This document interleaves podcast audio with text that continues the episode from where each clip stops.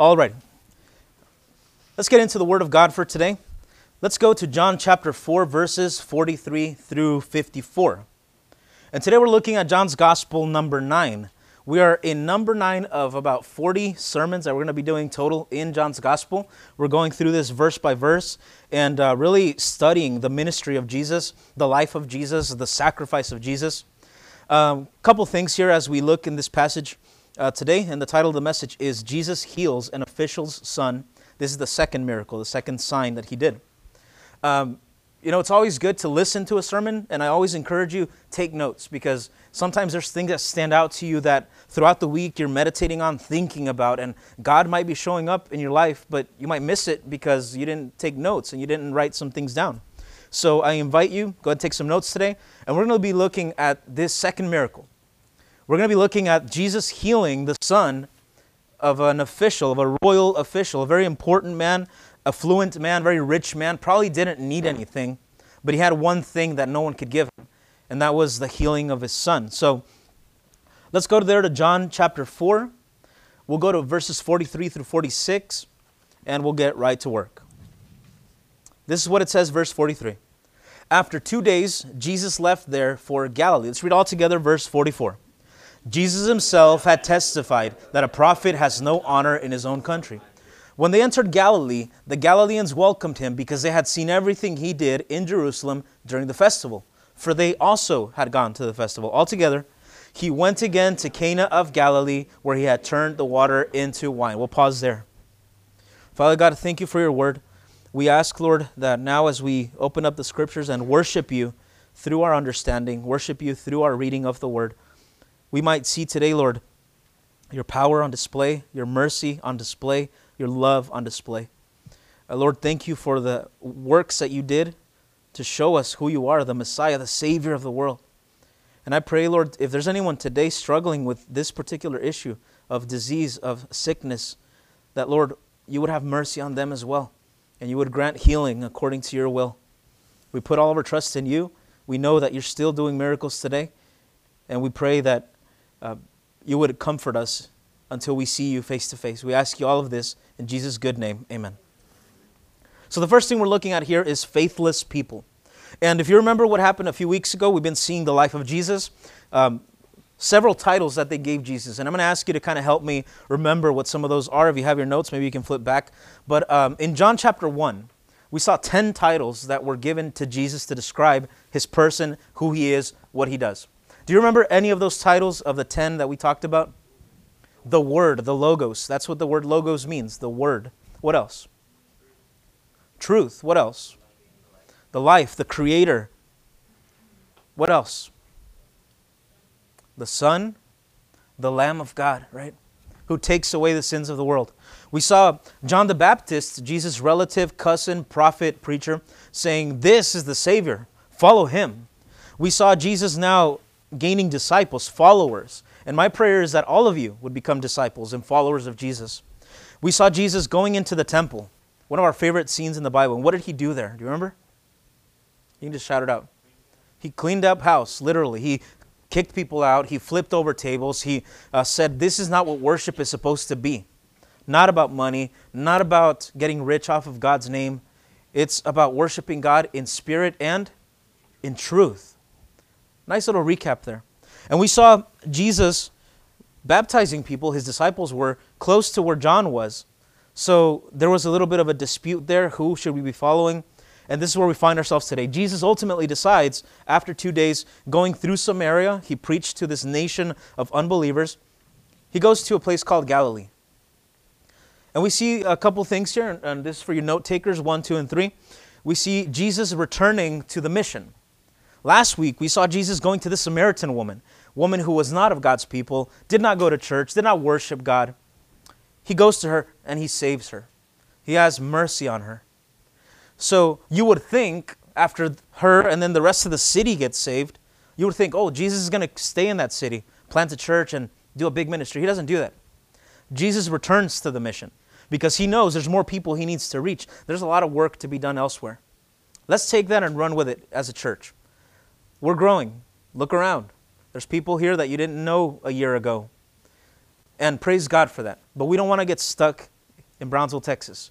We want to run with it. Now that we got literally four wheels on the way, uh, 15 seats, we want to go out there. We want to go reach a lot of people in the surrounding cities around Brownsville. Tell the gospel to a lot of different people, even if they don't come to church here at Logos. It's not the point. We want to have a faith community, a faith family, but we're not adamant about you must come to uh, Logos in Brownsville, Texas. We want them to find Jesus, and wherever God takes them, that's where they need to be. So Jesus here returns to the mission. He goes from Samaria to Galilee. And look at verse 45 there in your Bible. It says, When they entered Galilee, the Galileans welcomed him because they had seen everything he did in Jerusalem.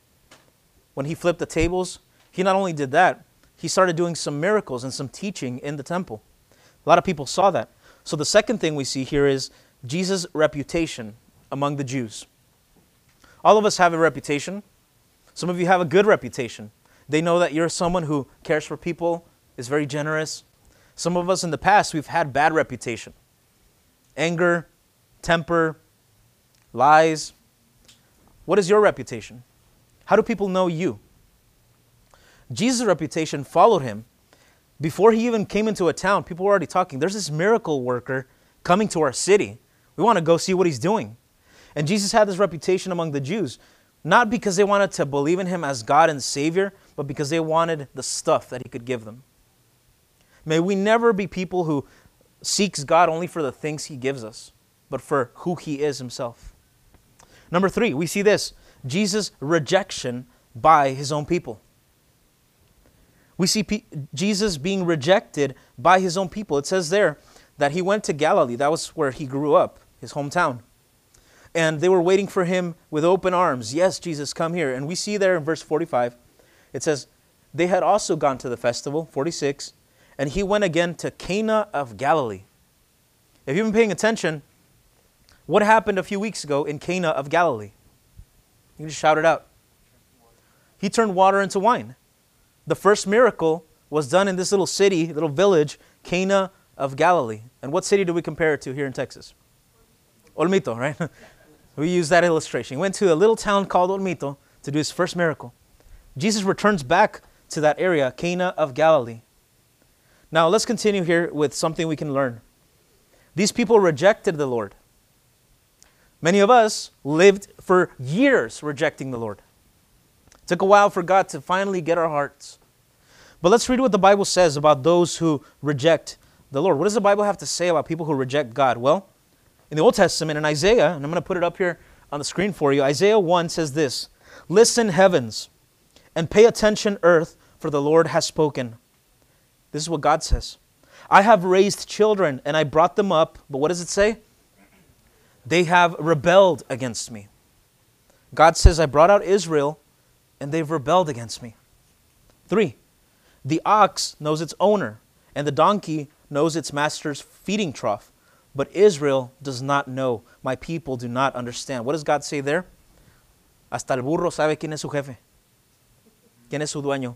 Even the donkey knows who his master is. I have a little dog, a little rat of a dog like this. I'm a dog person. Imagine how I treat cats. um, Sandy, that's her name. No particular reason, we just like the name. And Sandy knows who to listen to. You who have been to my house, you know what that's like. She'll get on the couch. My wife says, Sandy, bájate. She looks at her like, who are you talking to? I go like this, get down. The dog gets down. The dog knows its master. The Lord says, even animals know who their boss is, who their master is, but my people don't know who is their father, who is their master, who is over them. O sinful nation, says the Lord, people weighed down with iniquity, you brood of evildoers, depraved children. Read this little part with me, and it's really sad. Read this with me. They have abandoned the Lord, they have despised the Holy One of Israel, they have turned their back on him. This is how God feels towards those who reject him. Like they have turned their back on him, although they should know who he is. Let's drive the case a little further. Let's go to Matthew and you can write this down on your notes and read it later, but this is what it says. This is Jesus looking at the city of Jerusalem, God's house, supposedly, the temple was there. And look at what he says Jerusalem, Jerusalem, who kills the prophets and stones those who are sent to her. This is one of the most tender verses in the Bible. Look what he says. How often I wanted to gather your children together, like a hen, like a chicken gathers her baby chicks under her wings. Right now, um, Shakira and your baby, you guys are going through a phase where she just loves chickens, right? Little baby chicks. They're tender, they're little babies. And this is what God says I wish, like a chicken gathers her little chicks under her wings, I wish I could gather you to me. But look at what it says. What does it say? You were not willing. See, your house is left to you desolate. For I tell you, you will not see me again until you say, Blessed is he who comes in the name of the Lord. God's heart breaks when his people reject him. And we see Jesus going into Cana of Galilee. They should have known better. They saw the miracles that he did, they saw the water into wine miracle, and they still didn't believe. How often will God need to do miracles in your life for you to believe in Him? And I preach this to myself. I've had seasons of doubt myself where I struggle God, are you going to provide? I'm a husband. I want to provide for my family. And I forget that it doesn't depend on me, it depends on Him. We reject Him with our thoughts, with our actions. And to finish this point here, look at what the Lord says in Revelation 21. Just write this down for your notes later, and this is what it says the one who conquers at the end of time will inherit these things. I will be his God, he will be my son. But the cowards, the faithless, I would underline that, detestable, murderers, sexually immoral, sorcerers, idolaters, all liars, their share will be in the lake that burns with fire and sulfur. This is the second death. He says, Those who reject me will themselves be sent to hell because of their own sins those who are faithless. These people were faithless, and we'll see how in a second. Let's go back to John chapter 4, 46 through 50. this is what it says. Let's talk about words and miracles. It says, There was a certain royal official whose son was ill at Capernaum. He had a sick, very sick son. 47. When this man heard that Jesus had come from Judea to Galilee, he went to him and he pleaded with him to come down and heal his son, since he was about to die. Let me ask the parents in the room. Don't if your kid was about to die, wouldn't you pray to the Lord, God, take me instead? All the moms nodded yes. That's how much you love your kid. I want you to put yourself in the shoes of this royal official, and we'll talk about him in a second. His son is sick to the point of death. And he hears that Jesus is coming into the region, not even into the same city. We'll talk about that in a second. The same region, and he runs. He tries to find him, tries to find healing for his son so he doesn't die. You parents, you would do anything for your kids. I believe that. You love your kids. That was the heart of this man. He pleads with the Lord to heal him because he was about to die. 48. Jesus told him, and as you're going to continue to see in John, the Lord gives some very strange answers to people, like this one.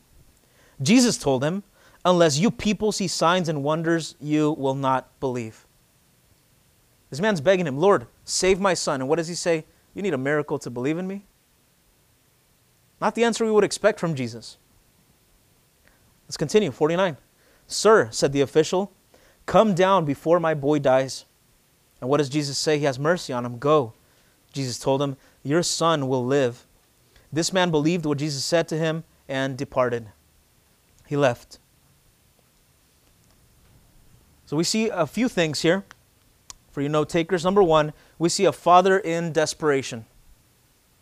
We see this royal official. He would have worked for King Herod, this evil king ruling over Israel at the time. This royal official would have had all kinds of earthly means wealth, money, connections to the best doctors at the time. But he had one thing that he, he, nobody could give him, and that was the healing of his almost dying son. This was impossible. And the good news is we serve a God of the impossible. There's no impossible with our God. So we see a father in desperation. Number two, we see a far away city. And those of you who studied English literature, you're going to notice a lot of alliteration. You're welcome. This is, for me, this is pleasing. You're going to notice this. A faraway city. Capernaum, the city where this boy was over here dying, was about 16 miles away from where Jesus was in Galilee. What does this mean? This father rode on a horse, on a camel, ran if he needed to 16 miles over very hard terrain, over very uh, desert areas to go meet Jesus. 16 miles away in Capernaum. We see this as well a frail son, a boy with terminal illness. Let me paint a picture for you. Our brother Sam, he's not here with us, he's going to another church. Praise God for him and his family. Our brother Sam was a frail son. Working at the gym, working out at the gym, wasn't feeling very well, passed out. Turns out he had an aneurysm. He had a stroke. He had bleeding in his brain. They had to rush him to the hospital, put him in an ICU, not even the adult ICU. They put him in the NICU, the, the like the little kids ICU, because he was still a young man. And they just had him there. Kept doing surgeries on him, kept opening up his brain trying to put the stents in there to make the blood flow and not bleed. And the whole time, um, this is where I feel I really became a pastor. Anyone can preach. Well, no, let me correct that. Not anyone can preach. Not everybody should preach. But anybody can put some verses together and then share them with you. But I feel like I became a pastor in the middle of this crisis that Sammy's family was going through. I got to meet his mom, I got to meet his dad, sister, and just doing life with them. Sitting there in the hospital, just well, what's going on? How's he doing today? What have, they, what have the doctors said? What are, what are they going to do now? Shepherding, talking with them. Her, his mom would not sleep for days, huge black bags under her eyes. Sammy was a frail son. And one of the things the mom would say was like, Why? I don't have an answer. How could we have avoided this? I don't think you could have. None of us really know. When is God going to heal my son? I don't have an answer for that either. A frail son. He had a terminal illness. He probably had the best health care, but even that wasn't enough. Number four in this passage, we see a faithless people. And here's what Jesus does. When this man pleads with him and begs him, Please heal my son, Jesus turns to him and, probably in a very loud voice so everybody could hear him, he says, Unless you people see a sign, you won't believe. He was not pushing this man away at all. As we see in the end, he heals the, the boy. He was making a declaration. You people are faithless because you're always chasing miracles. You're always chasing signs. You're always chasing a new movement of God. And if you don't see that, you won't believe me? Again, May we not chase God for the miracles. May we know God as our Father. We saw faithless people. They just would not believe, even though they had already seen another miracle before water to wine. And number five, we see this in this passage. We see a faithful Savior. Despite their unbelief, and even though he had no obligation to heal anybody, Jesus has compassion on this man. This man had faith. It takes faith to leave your son dying there. I know your parents, if your kid is sick, you're not going to leave him by themselves, right? You want to be there with them. This man had faith. There's a guy named Jesus coming, he does miracles. I'm going to run to him. I'm going to get on a horse and ride 16 miles in the burning heat. He had a simple faith. He said, I just want a miracle. I don't know if he's the Son of God. I don't know if he's this Messiah. He didn't quite understand that, but he knew this man could heal. So Jesus was faithful. And you know how Jesus healed well? Let's look there in verse 50. What does he say? Go, Jesus told him. Your son will live. The man believed what Jesus said to him and departed. You know how God saves people? When he says something and you believe it. And not only believe it, when you obey it. See, it's not enough to know and believe about God, you need to obey God. And that's the part a lot of people get stuck on. My faith is not growing. Probably your obedience is not growing. Well, it's because I, I read the book, Manny. I studied it. I do it every day. I'm not growing in my faith. Are you obeying what you're reading? The Bible says may, that we should not only uh, read and hear the Word of God and deceive ourselves, but we should do what it says. This man had faith and he also had obedience. How do we know that? Because when Jesus said go, what did he do? He departed, he left. He could have stayed there another three hours begging at Jesus' feet, please heal my son. But no, he said, Go, so I will go. And he went. What a faithful Savior. Let's pause here and think about these three things disease, death, decay. My friends, although we've come to say this here in the world of death is normal, it's just a part of life, I would fight against that. Death is not normal. Death is not normal. It was not part of God's creation in the beginning. Death came in when Satan tempted our parents, Adam and Eve. They obeyed, they brought death into the world, but it was never part of the intended order of things. Death is not normal. That's why we, this is how we deal with death. We try to move on really quickly. Let's get the body, let's dress up the body, let's bury the body, and move on. And in three, four days, a person you did life with, you never see them again. But death is not normal. It's a curse. Number two, what can we learn about this? Suffering shows us our humanity. When you're on top of the world, when you have money, friends, all the things you want, even a lust and all these things, you feel like you don't need God. You feel like you're invincible. I felt invincible until I was 18, and then I hit rock bottom and wanted to kill myself. I felt invincible. Nobody could stop me. But suffering shows us our humanity, our weakness. It shows us that we are frail, helpless. We truly are finite beings that God decides when we live and breathe and die. What else can we learn from this? That our only hope is Jesus. Our only hope for death is Jesus. Our only hope for disease, for decay, is Jesus.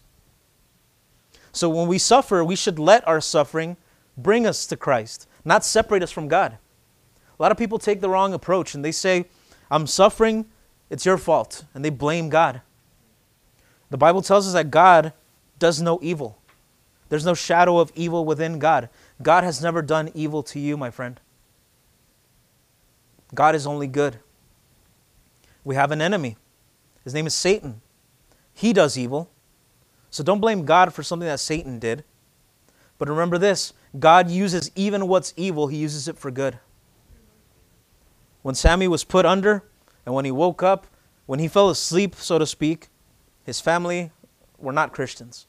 When he woke up, his family were Christians. They came to believe through what was going on. And they say it themselves, can't believe this is what it took for us to believe in God. Our only hope is Jesus. And lastly, on this, our story can help others in their suffering. Let me ask you this and highlight it in your own mind. What are you suffering right now?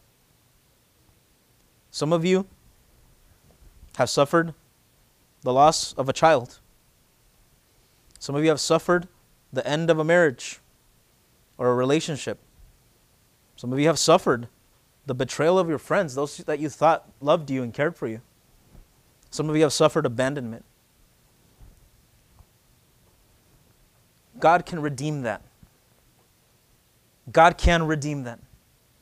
The cross of Jesus shows us that God knows suffering, He got involved in suffering, and He can redeem suffering. So, what are you suffering?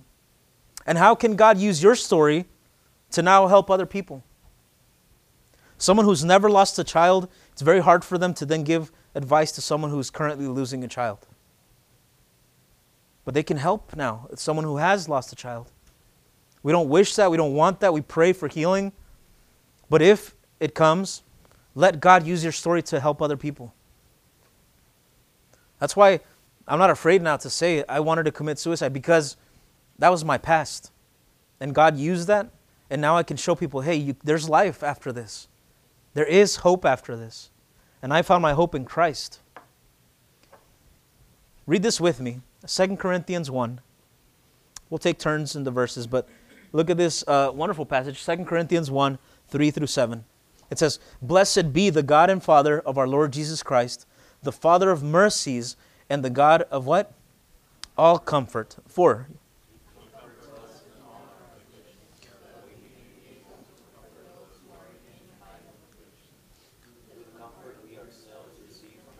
You see, when you suffer and God comforts you, now you can tell people, this is how God comforted me. Five, for just as the sufferings of Christ overflow to us, so also through Christ our comfort overflows. Meaning, there's going to be times where God allows you to go through some suffering, but with that suffering, God will also give comfort to you. Six, We are afflicted, it is for your comfort and salvation. We are comforted, it is for your comfort. It produces in your patience endurance of the same sufferings that we suffer. That's another thing suffering does. It helps you to endure a little more next time. We call these uh, calluses, you know, when uh, those of you who go to the gym and lift weights, after a while you don't feel that pain anymore. You become a little callous, it's a little hard.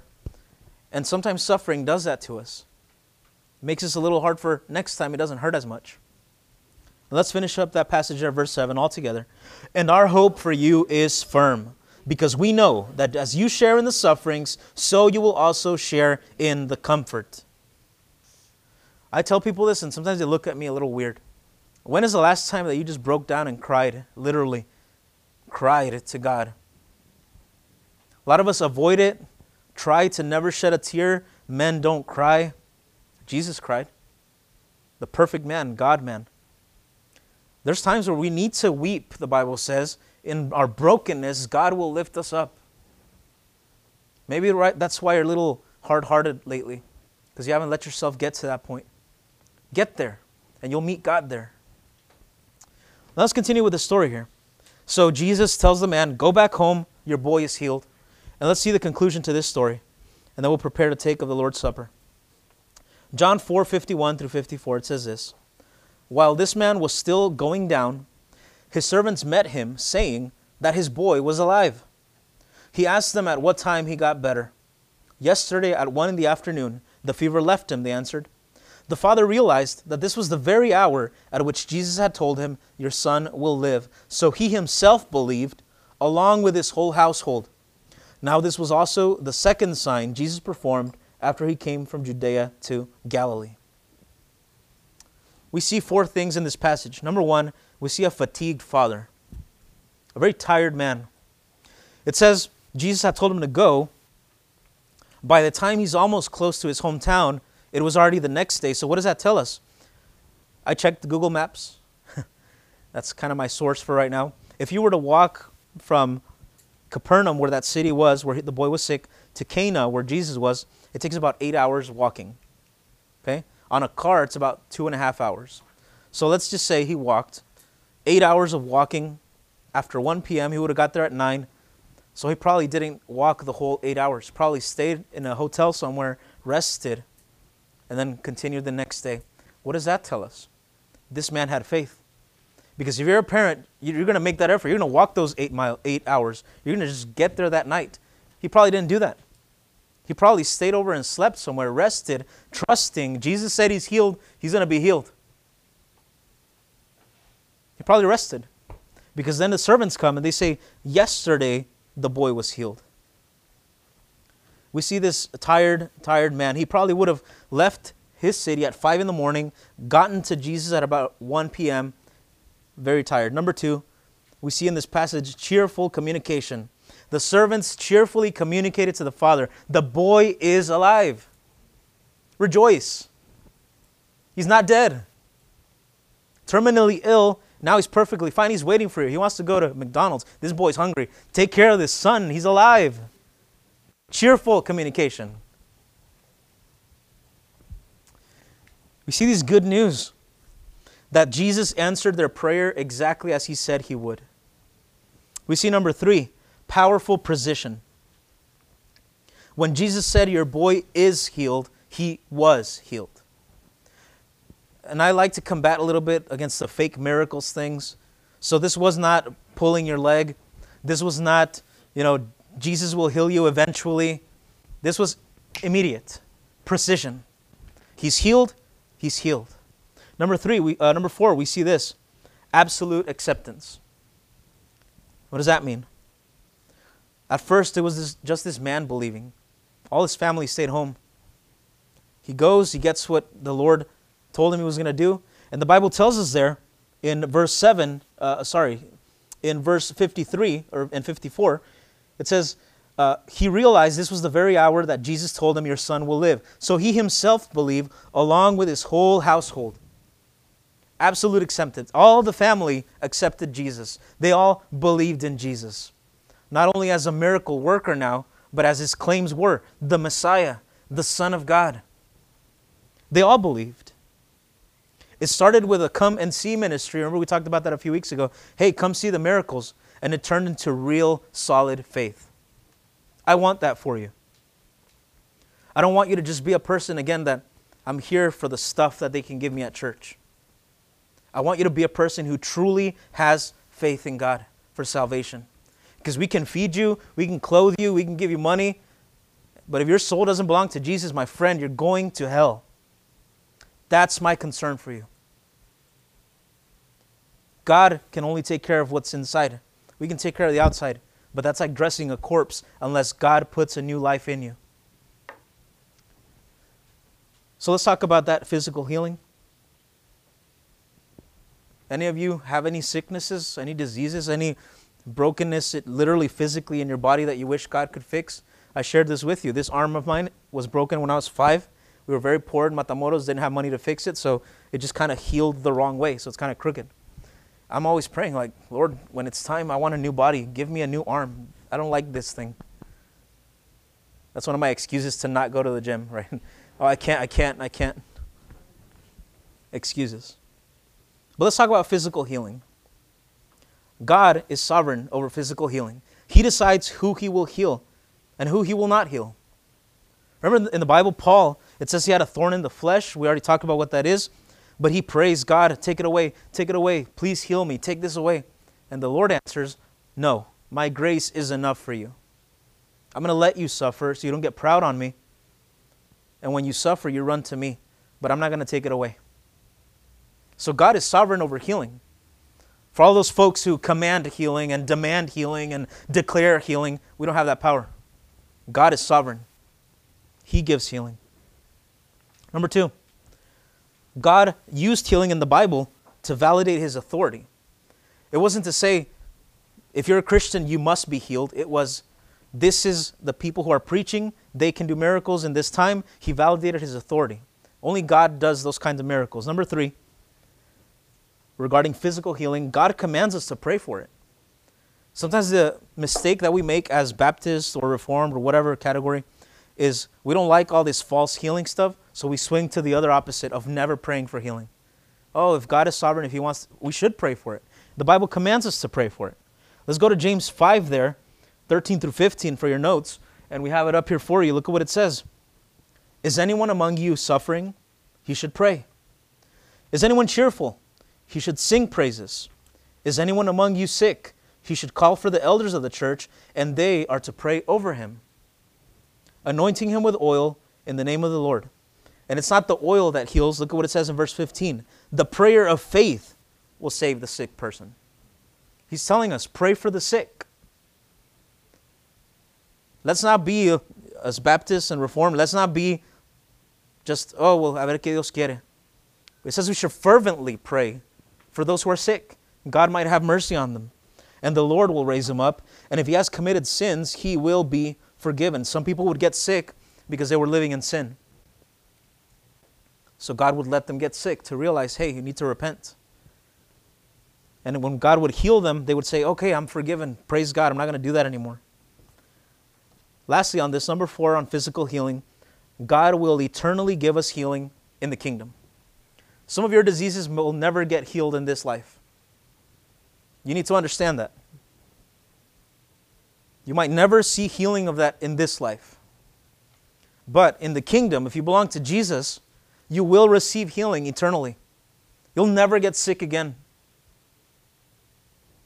That's what's coming in the kingdom in the future. And it's a promise for God's people, not for everybody else, only for God's people. Let's see the other side of the coin on this. Physical healing. Now let's talk about spiritual healing. Because you, my friend, give you some anthropology here, you are made of matter and spirit. You are body and soul. One day your body will go to the ground, will be buried, will die. Your soul will continue to live on afterwards. And that's where it'll go to be with Jesus in paradise or apart from Jesus in hell. Only one of two places. I didn't make this up, Jesus said it himself. So, what do we know about spiritual healing? God is sovereign over it, He chooses who He will save.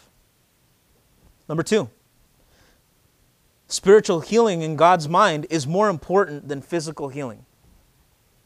God cares so much more about your soul than He does about answering your quick prayer of hearing, healing here in the body. You're going to die anyways.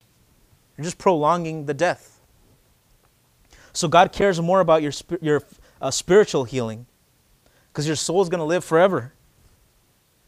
Number three, spiritual healing was provided for on the cross. And this is the last point of the day. On the cross, God provided spiritual healing for you. Where Jesus died to heal your soul, and then he rose to save your soul. You see, God really cares about your soul. How do we know this? We'll close with this. Go to Isaiah 53 in your Bible and in your notes. Let's wrap up this story first. Praise God, the boy was healed, the family believed, and they probably went on and told their friends and brought their friends to Jesus eventually. And that was, the Bible says, the second sign that he did. And they still didn't believe. Some people didn't. But let's see over here now. Jesus provided spiritual healing for you on the cross. Isaiah 53, 3 through 5. This is what it says about Jesus hundreds of years before he even came into the world as a human. This is what it says He was despised and rejected by men, a man of suffering who knew what sickness was. He was like someone people turned away from. He was despised, and we did not value him.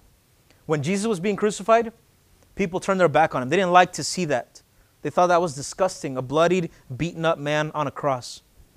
Four, yet he himself carried or bore our sicknesses, he carried our pain.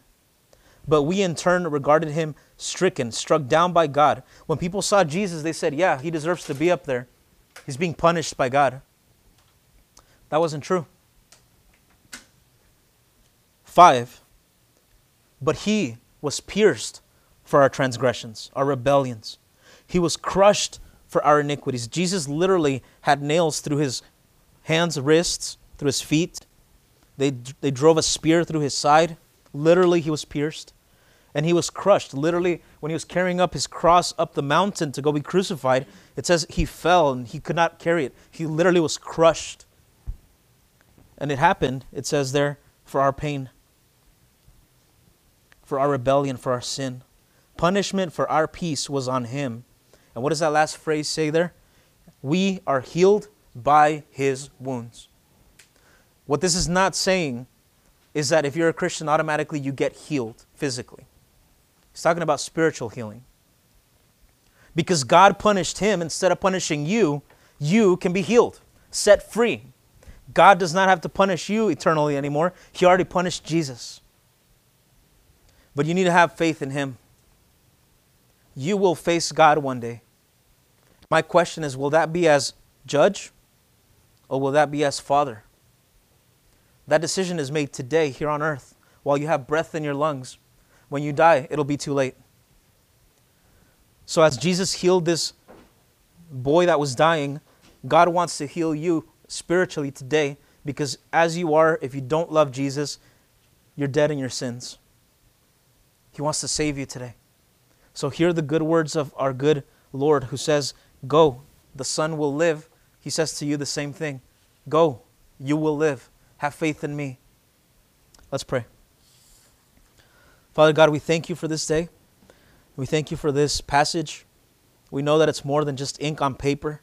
We believe that this was true. This actually literally happened in the land of Israel 2,000 years ago. And even though it's been 2,000 years, you still do the same thing. You still heal those that look for you.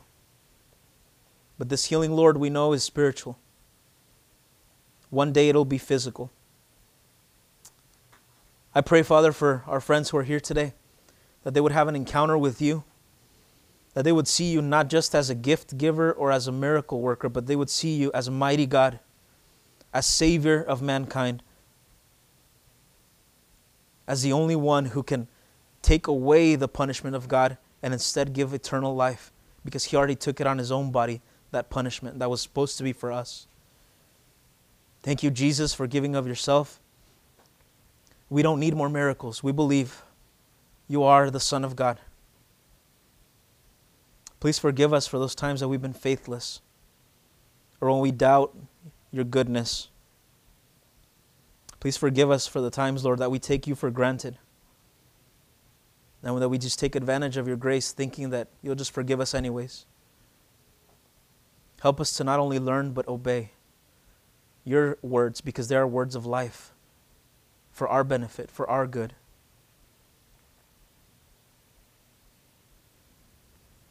I'm going to give everyone a moment to pray in silence, in privacy, with your head bowed, your eyes closed, and out of respect to the person next to you, there in silence.